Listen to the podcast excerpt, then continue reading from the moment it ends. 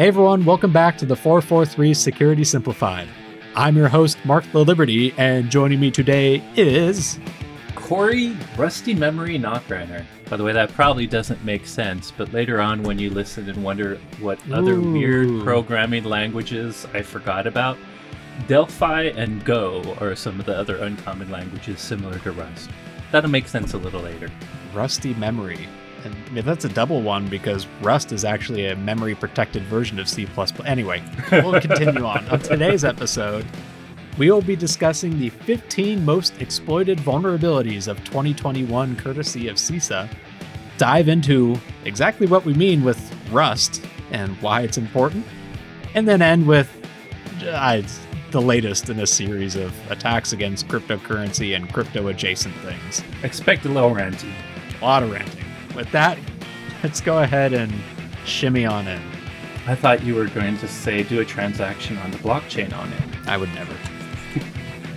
As a proud owner of a couple crypto kittens, actually.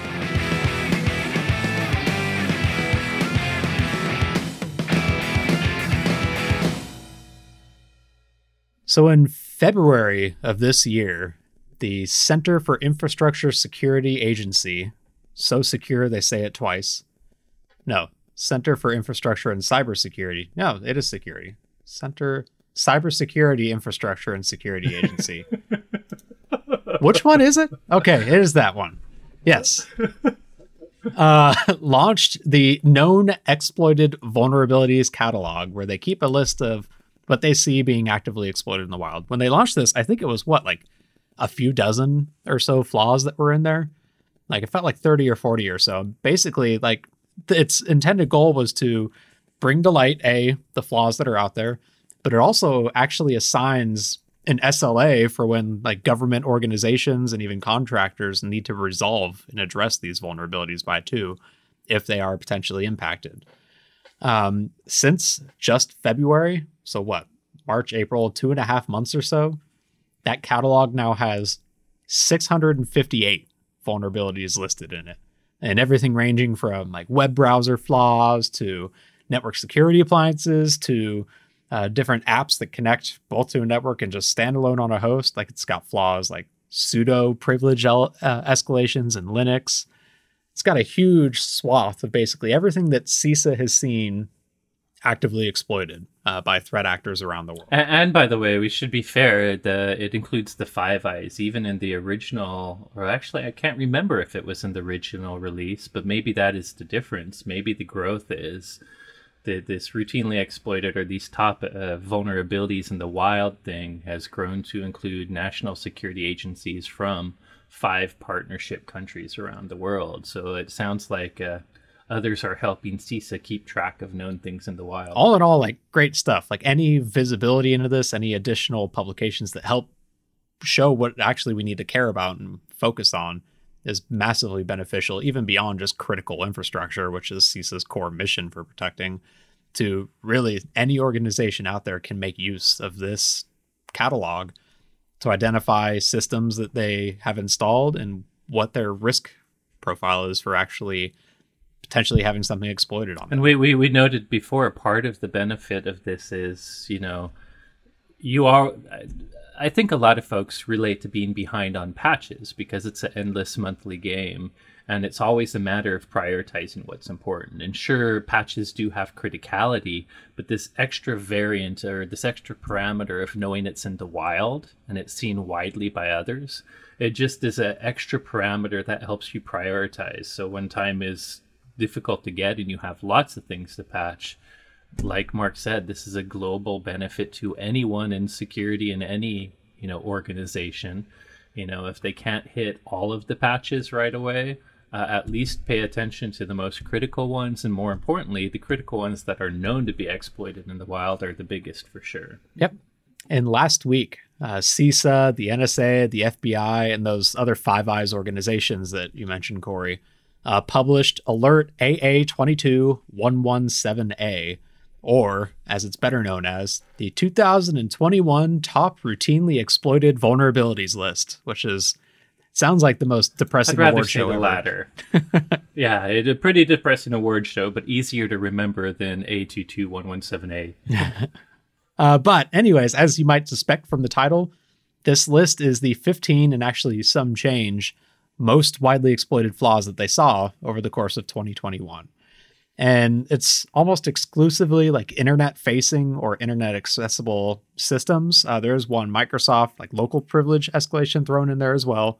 Um, I guess it is a, a network privilege escalation. So we'll get to that in a second. But basically, CISA noted that for the most of the top exploited vulnerabilities, researchers or other actors released proof of concept code within two weeks of the vulnerability's disclosure, likely facilitating exploitation by a larger range of malicious actors. So I wanted to take the first bit of this podcast to just go through that list of the top 15 most widely exploited flaws. Some of them are actually pretty recent and probably have decent amount of familiarity with them. Many of them we've talked about at various points on this podcast, but there's a few others thrown in there that are probably worth bringing to attention. Um, so with that, let's start with the first one on their list. And that one is actually really interesting to see show up on the 2021 top routinely exploited vulnerabilities because it was first disclosed in December of that year. Basically, it only existed for a single month out of the year, and it still made it on the list. And that one was the log4shell vulnerability. So we chatted about this at least twice on the podcast and in one of our security reports. Uh, but for those that don't have familiarity with Log4Shell, basically it's a vulnerability in Apache's Log4j2, which is an open source logging framework for really any Java based application out there uh, that wants some form of logging in it, which tends to be all of them. Now, the reason that I think it showed up in this list, despite only existing for a month in the year of 2021, was because the barrier for exploit to it was extremely low. Basically, as long as you could trick a vulnerable application into logging something under your control, a string, a parameter, anything, you could exploit that vulnerable application. And we noted when this was first disclosed that it was within like 24 hours that we started seeing our HoneyNet light up with people trying to exploit this vulnerability by injecting the the exploit string into like user agent headers or request paths to web resources and it really it was not long until like we started seeing some weaponized uses of this too. I think it was what a month ago, Corey, where we talked about the one of the Iranian nation state backed APTs using this in some of their threat actor activity. And clearly, like the bulk of the industry has seen a lot of these styles of attacks because it's so dang easy to exploit. I mean, crap, there were people on Twitter, I'm sure the bulk of them were jokes and not real, but like changing your your Apple ID username to match the exploit string just to screw with Apple's databases and logging. Like it's it's kind of insane like how this like vulnerability in a logging library could have such substantial impacts across the industry and it totally makes sense that it showed up in this and, list. And like you said it was it's easy to it's url based if you actually read our internet security report where mark actually details it you don't actually have to be a web coder to kind of get it. It's it's all in a URL, and sure, it, Mark explains it very easily. So it's it's, it's just the ty- the style of vulnerability that's so trivial to exploit when it is exposed that, as Mark said, it's it's out there widely. So for time's sake, let's jump into the second one on the list, and this was CVE 2021 40539, which was a vulnerability in ManageEngine's AD Self Service Plus toolkit um, that could enable remote code execution. So, AD Self Service Plus is almost exactly as it sounds what it is. It's like a password management and single sign on solution for the company called ManageEngine. And in September of 2021, they disclosed a unauthenticated by or an authentication bypass and remote code execution vulnerability in that program's API, basically. Um, so you can interact with AD Self Service Plus through their API or through the web portal. And the API um, authenticates and authorizes URLs based off of like a specific security filter in there. Um, so it looks for like authentication material, make sure the URL checks out. But it turns out that they had a flaw in how they normalized these URLs before validation which basically gave attackers access to the entirety of the REST API. Um, in their disclosure they put out in September of that year, they showed like exactly how it's bypassed. It's pretty trivial, like similar to like a tr- uh, directory traversal style flaw where you just do a dot dot slash in front of the endpoint and it apparently causes it to hiccup as it's trying to validate the URL. But long story short, attackers could use this aver- this access and then leverage an arbitrary file write and a command injection flaw to drop web shells on any vulnerable system. And to ManageEngine's credit, back in September of that year, they put out a very thorough KB on both how to detect and how to mitigate the flaw um, if you were one of their users at the time. So this isn't one that we've talked about on the on the podcast previously, but it was a serious enough one that it showed up in that list of the top 15 most widely exploited vulnerabilities from 2021, even though it was only there for about half the year. Um, interesting, and it makes sense. Like this style of application is something that APTs go after. Like it is, it's a part of your authentication framework if you use it. And so being able to drop a web shell on it and steal potentially logs or user information out of it to abuse it to bypass authentication of systems totally makes sense why that would be a prime target for threat actors out there. Uh, the next flaw, or I guess set of flaws that showed up on the list, were the suite of vulnerabilities behind our favorite Microsoft Exchange server vulnerabilities, proxy logon and proxy shell. So it's been a while since we talked about these. Quick refresher uh, proxy logon was this original set of vulnerabilities. I think it was four individual ones that Microsoft patched and disclosed in March 2021 with a emergency out of cycle exchange server patch after they detected Hafnium, which is one of the Chinese state sponsored threat actors, actively exploiting it in the wild. And basically, within 24 hours of this patch, there were proof of concept code everywhere. I think Microsoft was even trying to stem the tide by yanking some of them off of GitHub at the time, which triggered some negative reactions from researchers. But it basically boiled down to like most experts agreed if you had not patched this within 48 hours, it was basically too late for your servers because it was another trivially easy to exploit series of flaws that enabled threat actors to drop web shells onto systems. Um, it was and the four vulnerabilities at a high level basically an authentication bypass, which gave you access to server side request forgeries to basically do whatever you wanted arbitrary file write flaws to let you drop files places, and then a command execution one to enable those web shells.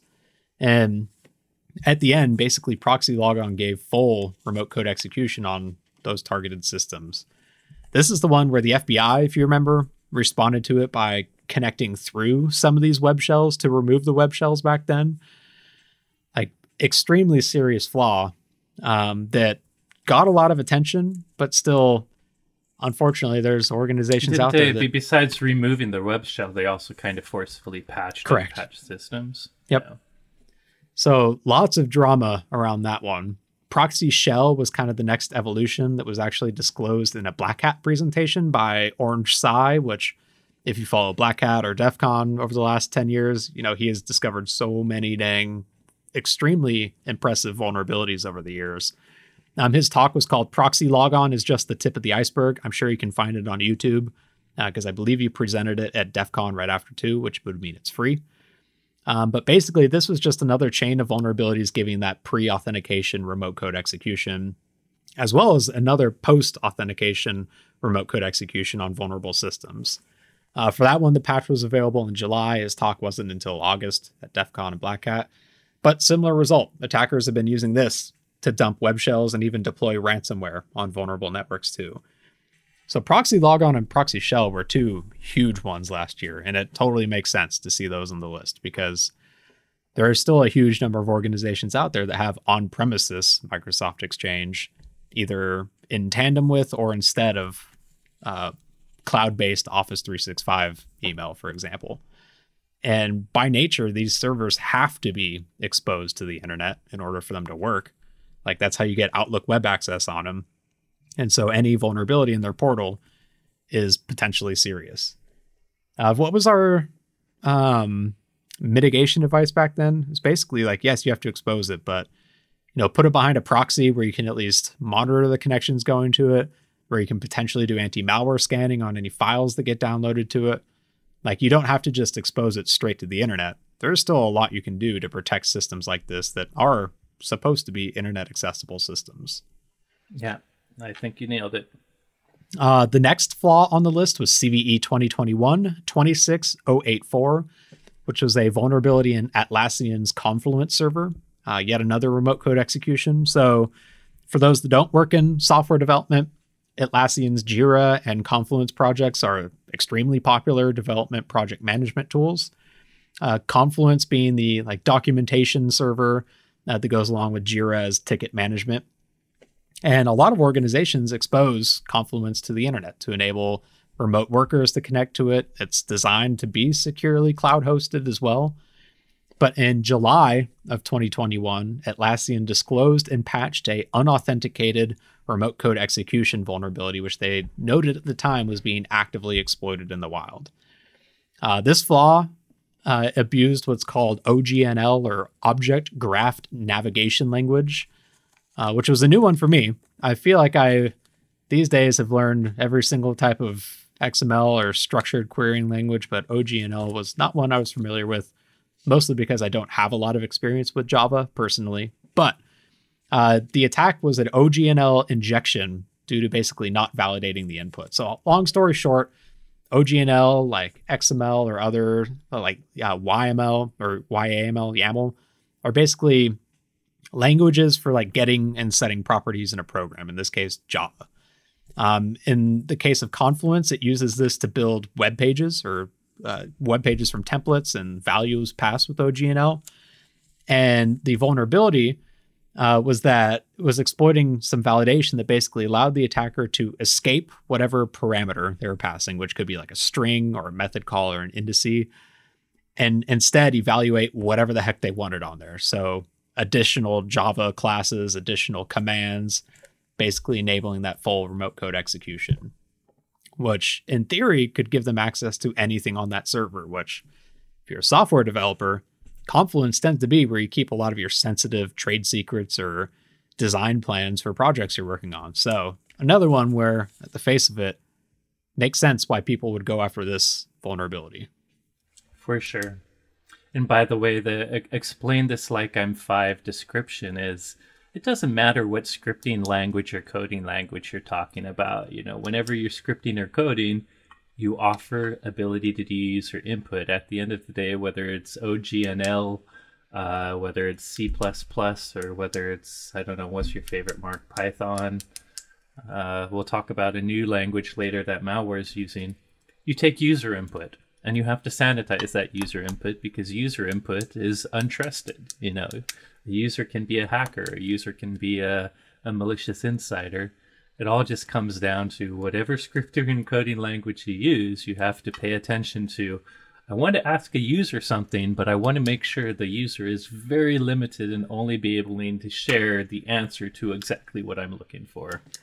And in so the without going into detail, half of these flaws are insufficient validation of input.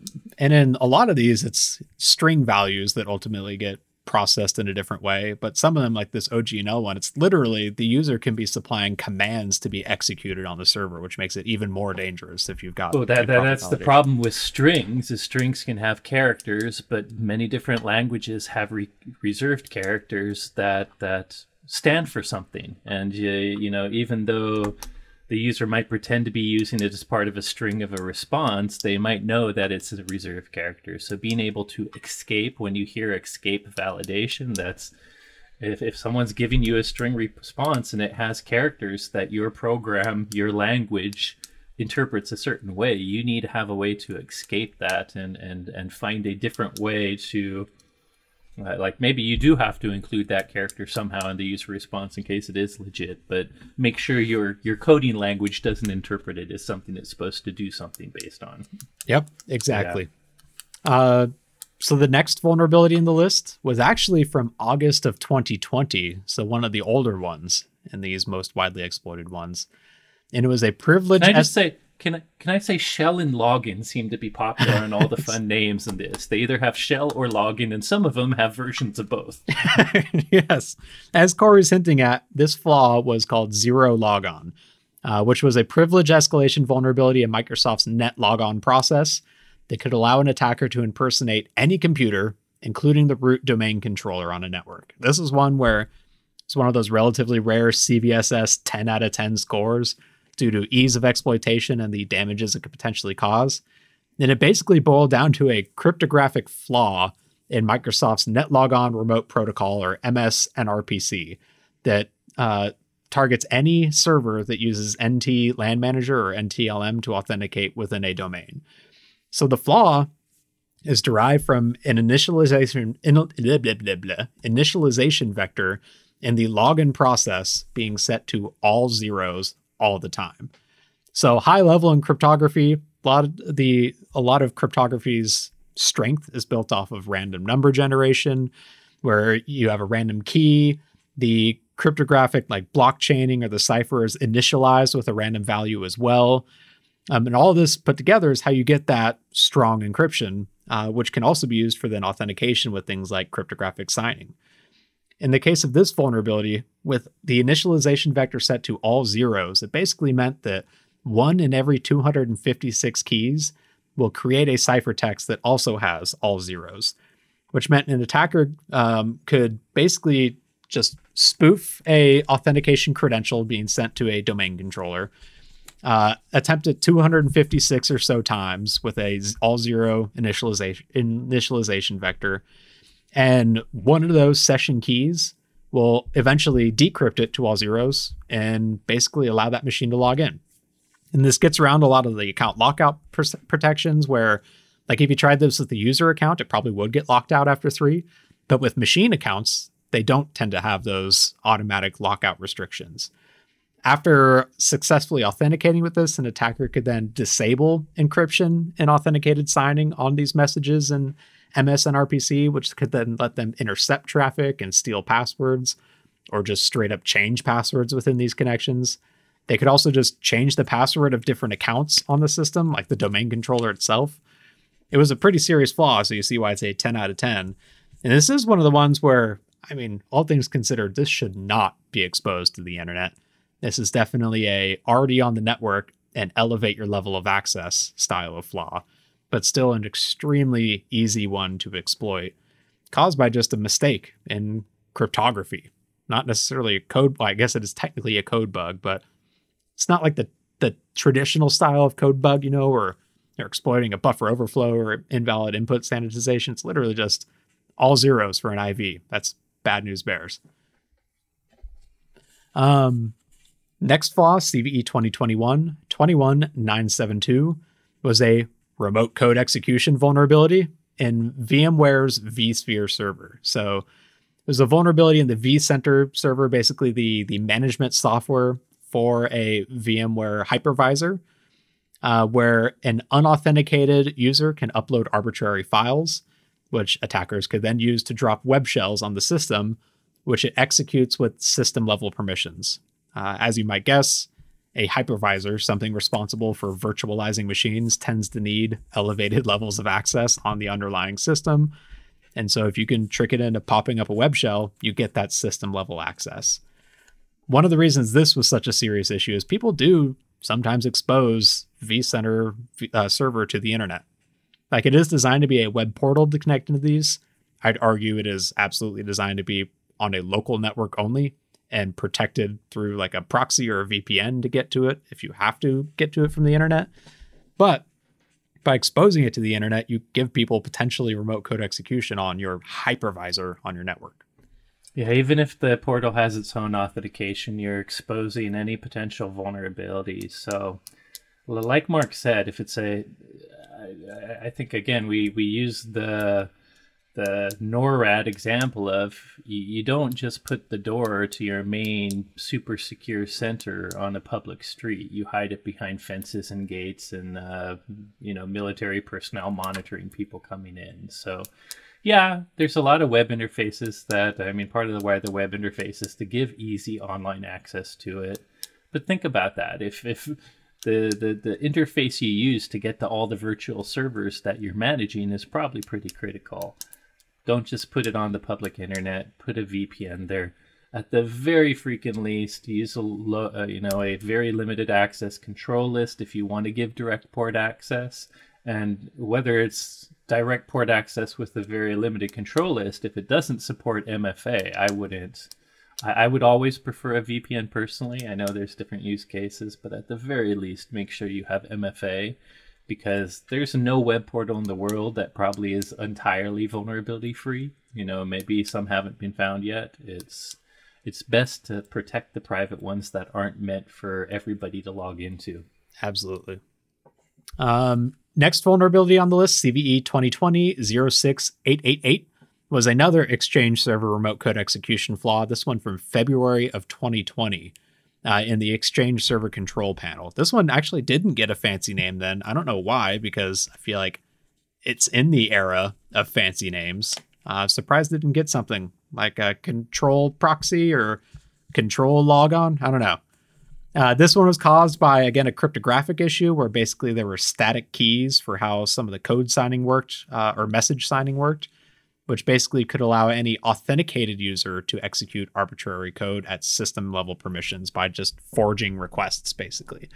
This one did at least require authentication, but I mean, these days it's so easy to fish credentials out of people that even you know getting low level user account access and then abusing something like this to elevate your access to full code execution a system is a relatively low lift once you've gained those initial credentials um, two left. The next one's an even older goodie is cve 2019 11510 which was the pulse secure pulse connect arbitrary file read flaw. This was another cvss 10 out of 10 due to how uh, easy it was to exploit and the potential damages. And we've talked about this recently because this is one of the flaws that a lot of threat actors have uh, exploited on vulnerable systems to basically steal VPN credentials and then sell them or post them on underground forums, which in turn, folks have used those VPN credentials to then authenticate into a network and potentially launch ransomware or other attacks against them.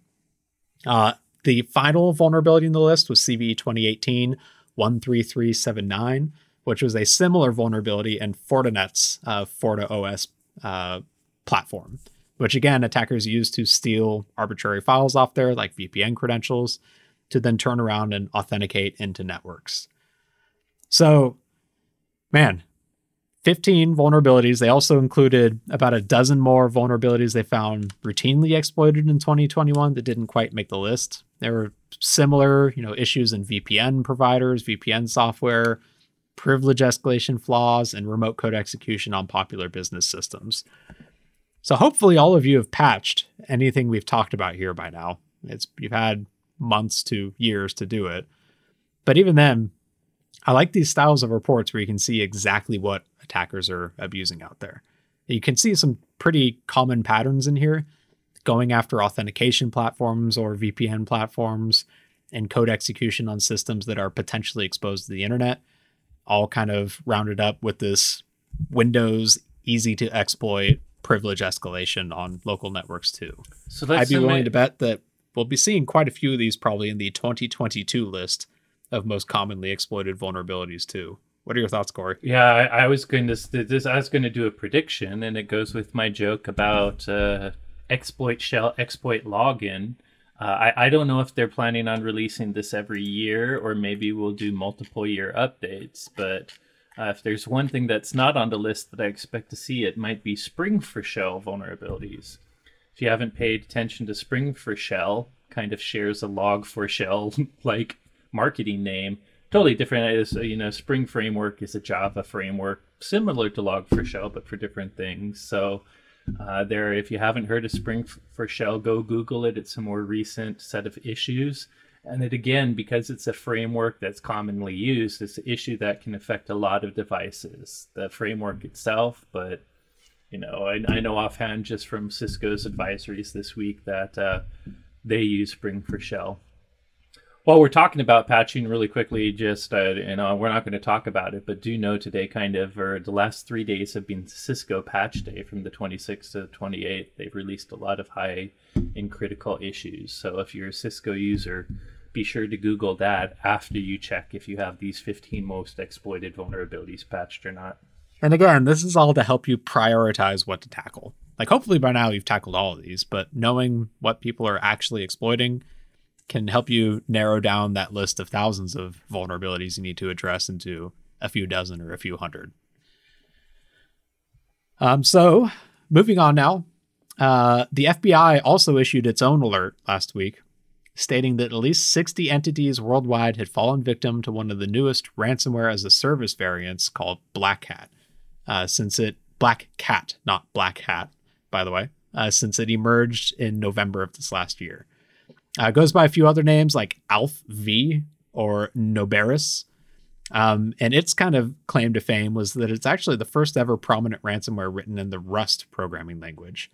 So, do you think Corey, pausing for a second here, this was like a, you know, Eastern European kids research project, similar to like sometimes I write something in a completely different programming language just to learn it?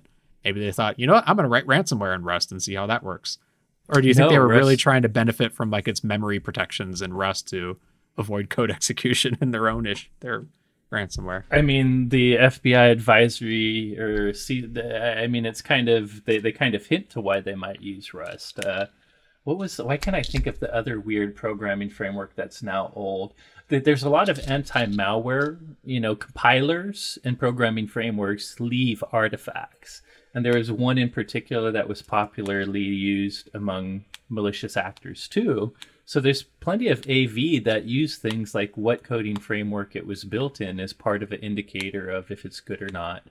Uh, it, by the way, you can't use that alone because obviously everybody uses Rust in these other frameworks. But long story short, my understanding is really Rust is one of those frameworks that doesn't show up in the good guys' view right now for frameworks that has any sort of weighting to good or bad.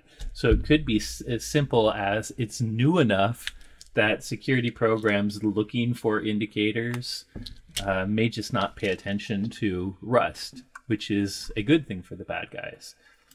I mean, you're right that maybe Rust has cool security features that the bad guys like too, but it could just be its newness adds a little bit of security by obscurity for the bad guys. I think that's entirely more likely. Um, in their advisory, they gave some additional details about the incident. So it leverages previously compromised user credentials to gain access to victim networks. Once on the systems, it compromises AD admin accounts using Mimikatz. It uses Task Scheduler to configure malicious group policy objects to deploy the actual ransomware. Leverages PowerShell scripts and Cobalt Strike as part of its exploit chain. Disables security features on victim networks. Uh, leverages Windows admin tools during compromise, so lots of living off the land activity and it also is one of those double extortion variants that will steal victim data prior to executing the ransomware and even steal it from some popular cloud providers as well. Um, so the FBI specifically in their advisory requested any logs or IP addresses or Bitcoin or Monero addresses and even communications with the attackers. So if you did happen to become a victim of the Black Cat ransomware, make sure you assist with that to try and track down the criminals. Um, but in terms of tips, like it's the same stuff that we tend to say for all ransomware. It, I mean, really, ransomware requires you to protect your network from compromise via every vector. Malware can be installed via email. It can be installed through a, a vulnerable program that you have exposed to the internet. It can be exposed because of user error. It can it can be exposed in many different ways. So, like you said, lots of different tips. The generic one, though, is malware detection is good, but malware authors are trying to evade old school techniques. So we keep on reminding make sure your anti malware is more than just signature based. It has to have more proactive techniques, anything from you know machine learning at a high level sand uh, at a network level machine learning from a process level for edr software that does you know process heuristics uh, sandboxing that uses behavioral analysis. Just make sure your anti malware is pretty good at catching new things, not just. And other practical tips. There's another one that they gave that we don't tend to give a lot, but is absolutely necess- necessary, and that's reviewing your domain for new or unrecognized users. So, not even just in this threat actor, it's pretty common for threat actors in general to once they've gained access to like a domain admin account, use that to create other accounts for their actual activity. Because maybe you are monitoring your domain administrator specifically, but if you aren't monitoring for new ones popping up, you might miss some of this activity then. So if you've got a SIEM or some other tools for monitoring that, just periodically audit to look for new accounts you don't expect. Use that as an opportunity to monitor, uh, audit permissions as well and maybe clean some of those up. And then obviously the obvious ones of a good BCDR plan, and then like Corey said, deploying those actual proactive anti-malware engines instead of the ones that are just signature based. Totally aside, but maybe this will help with protection. I, I, I don't want to. It ends up being a competitor product, so I don't want to talk about it. But one of the articles shared an anecdotal uh, way one of these people got infected by the Black Cat ransomware, and if I remember right, there's a VPN appliance that got hijacked and that gave them enough privilege to get internal access that allowed them to access, by the way, a VMware server.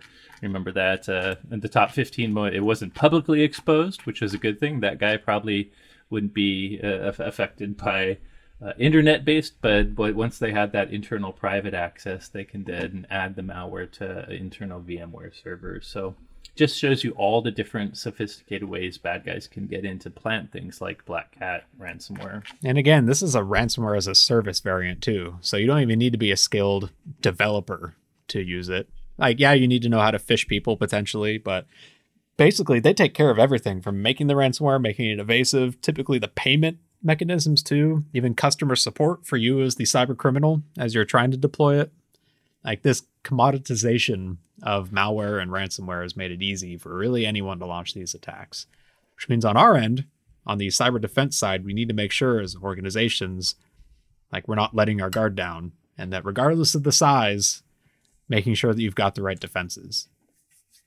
So, rounding out today, uh, I wanted to end with a story that is just pure Schadenfreude for me, where a phishing attack last week resulted in the theft of 91, yeah, NFTs from the Bored Ape Yacht Club, uh, worth, and I use the word worth very loosely here, $2.8 million.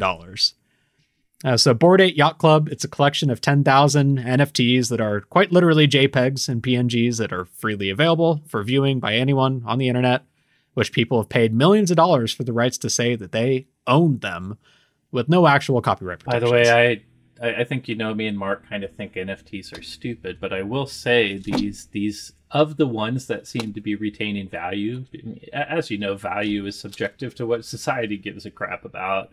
These are the more popular one. Like the Bored Ape Yacht Club is one of the more successful NFTs out there, at least as far as I understand. Right? It, it yeah, is you know, literally crypto kitties, but with monkeys. Yes, yes.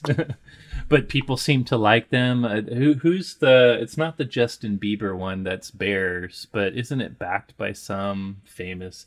Anyways, the point is, I don't think they really have value. Obviously, anyone can get the JPEG, so you just have the the right to say you are the one that really owns it.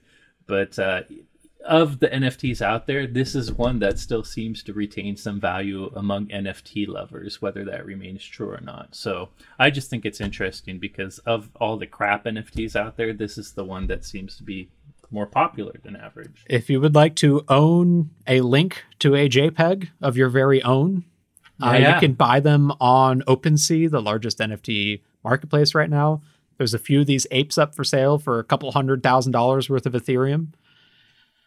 I uh, or if you just want to download the JPEG directly to your computer and not claim ownership, you can still put it on your wall. Yep, exactly. But anyways, so uh, last week, uh, an attacker compromised Bored Ape Yacht Club's uh, Instagram account and used it to promote uh, what's called an airdrop of NFT tokens. So airdrops in the world of cryptocurrency are basically free distributions of tokens or NFTs, typically to like seed a marketplace or a uh, an environment with like people that now have ownership of it.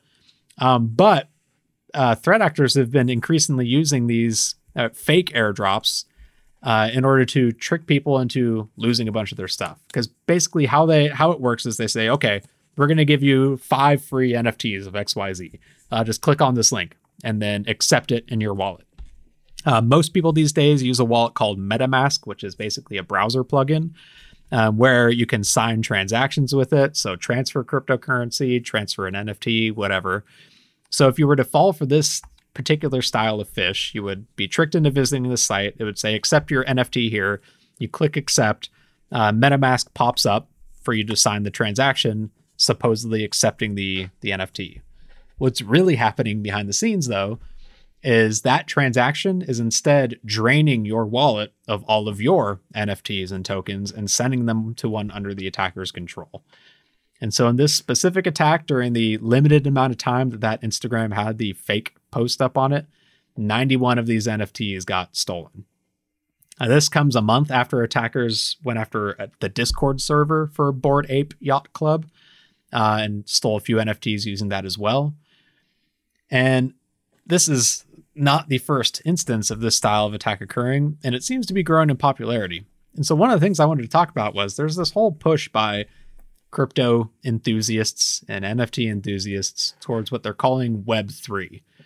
Uh, if you have been on Twitter or the internet or anything in the last six months, you have not been able to escape people promoting how amazing Web 3.0 is going to be and just totally revolutionizing how we interact with the internet. Uh, they promote it as a way where you basically own everything you create because it's backed up by a token on a blockchain. Uh, but the reality is, like a fully de- decentralized system like that, it has its weaknesses, this being one of them. Like there's clearly some benefit to having some form of centralized oversight, right, Corey? Where if someone were to defraud you and steal your stuff, having some central agency to track that down and get it back might be beneficial. If someone defrauds me through my bank account or my steals my credit card, like my credit card company will track down that money and potentially reverse the transaction. Law enforcement can go after them and compel them to send it back. Like with a fully decentralized system where basically a code bug or you falling for a phish like this and boom, no takebacksies, no recourse available, that's a pretty substantial hurdle that I feel like needs to be solved in order for like the everyday individual to benefit from a system like Absolutely that. Absolutely freaking agree. By the way, I did I always listen to our podcast. It's the best. Yeah, quantifiably the best, not even subjectively. But there's other good podcasts out there. One I like from Gimlet Media is called Reply All. Not really computer security podcast, but they do nerdy tech stuff. Uh, they have a recent episode from early this month called The Rainbow Chain. It, it doesn't talk about ape NFTs, but I think it, I forget what Justin Bieber's NFT was, but it was teddy bears basically copying ape.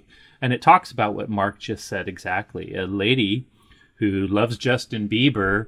Uh, when you could buy these NFTs, they had a lottery effect where there are certain ones that I think had a rainbow something on it were the most rare. So she got one that was worth money.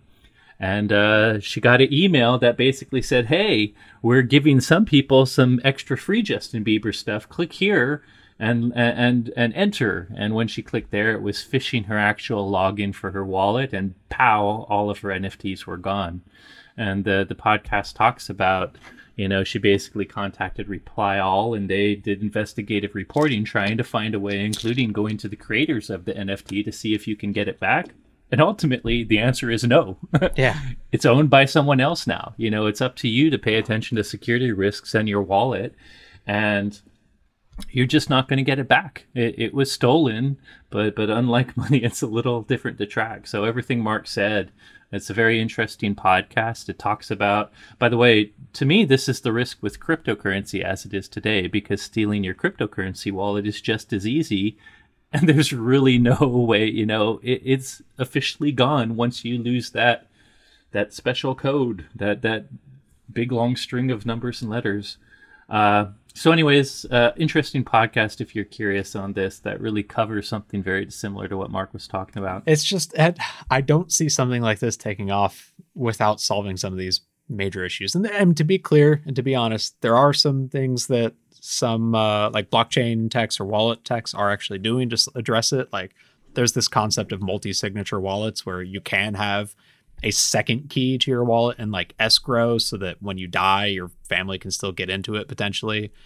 Um, there's you can use that as a form of um, having multiple people have to approve large transactions, so like a uh, prevent potentially fraudulent issues. But on the face of it, like it's still like the wild, wild west, and there are people losing hundreds of thousands of millions of dollars by like code bugs with no way of reversing them and no recourse available. Yeah and and frankly, in my opinion, cryptocurrency was made by libertarians that just don't want regulation and oversight from anyone because they don't trust anyone. And there's solutions to all the problems you just talked about, Marc. There are solutions, but all the solutions require a centralization or third party trust. For instance, if you have that second signing key, you have to trust someone besides yourself to help.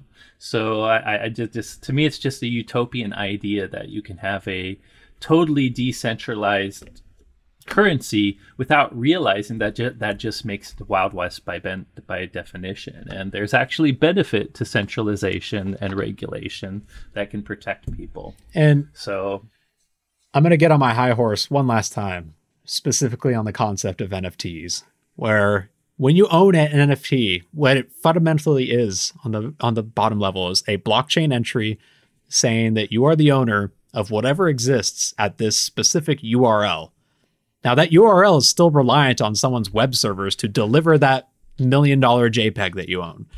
If that web server goes down, yes, you own the URL, but there's nothing there. That like doesn't exist. Great example of this is there was a Formula One racing NFT uh, that, like, last year hopped on the craze. The company that provided those NFTs uh, is like some game went out of business. They shut down the game. So yes, you own it, but do you really? Because they were able to shut it down, and now you just own a useless URL. Yeah.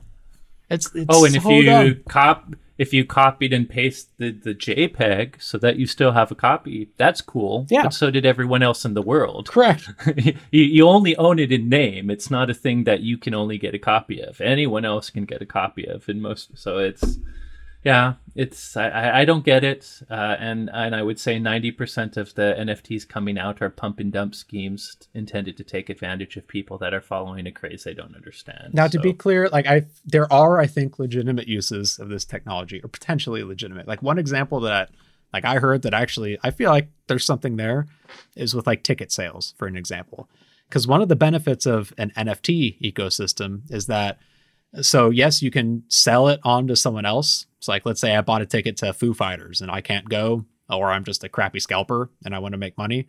I can sell it to someone else. And in the real world, like I could physically hand that ticket over to someone else. I guess they're all digital now, but go with me here.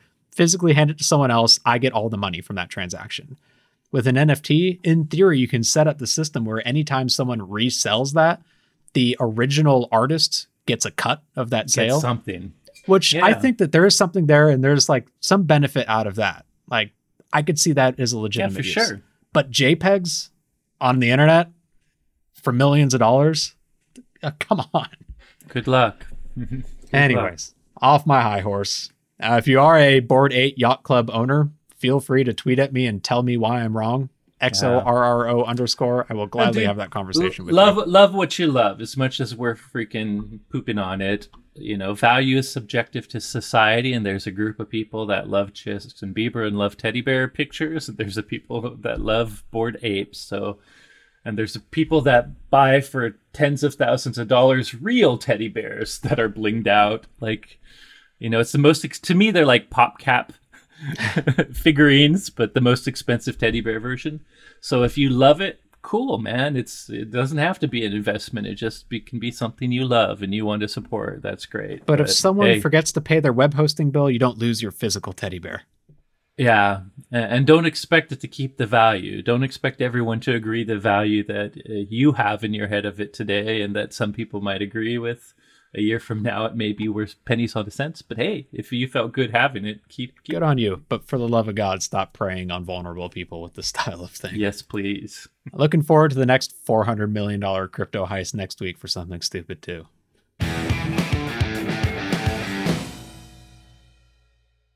Hey everyone, thanks again for listening to our rant. As always, if you enjoyed today's episode, don't forget to rate, review, and subscribe. If you have any questions on today's topics, suggestions for future episode topics, or want to tell me why I'm wrong about cryptocurrency and NFTs, you can reach out to us on Twitter. I'm at XORRO underscore. Corey is at SecAdept. And the both of us are at hashtag the 443 podcast. Thank you again for listening, and you will hear from us next week.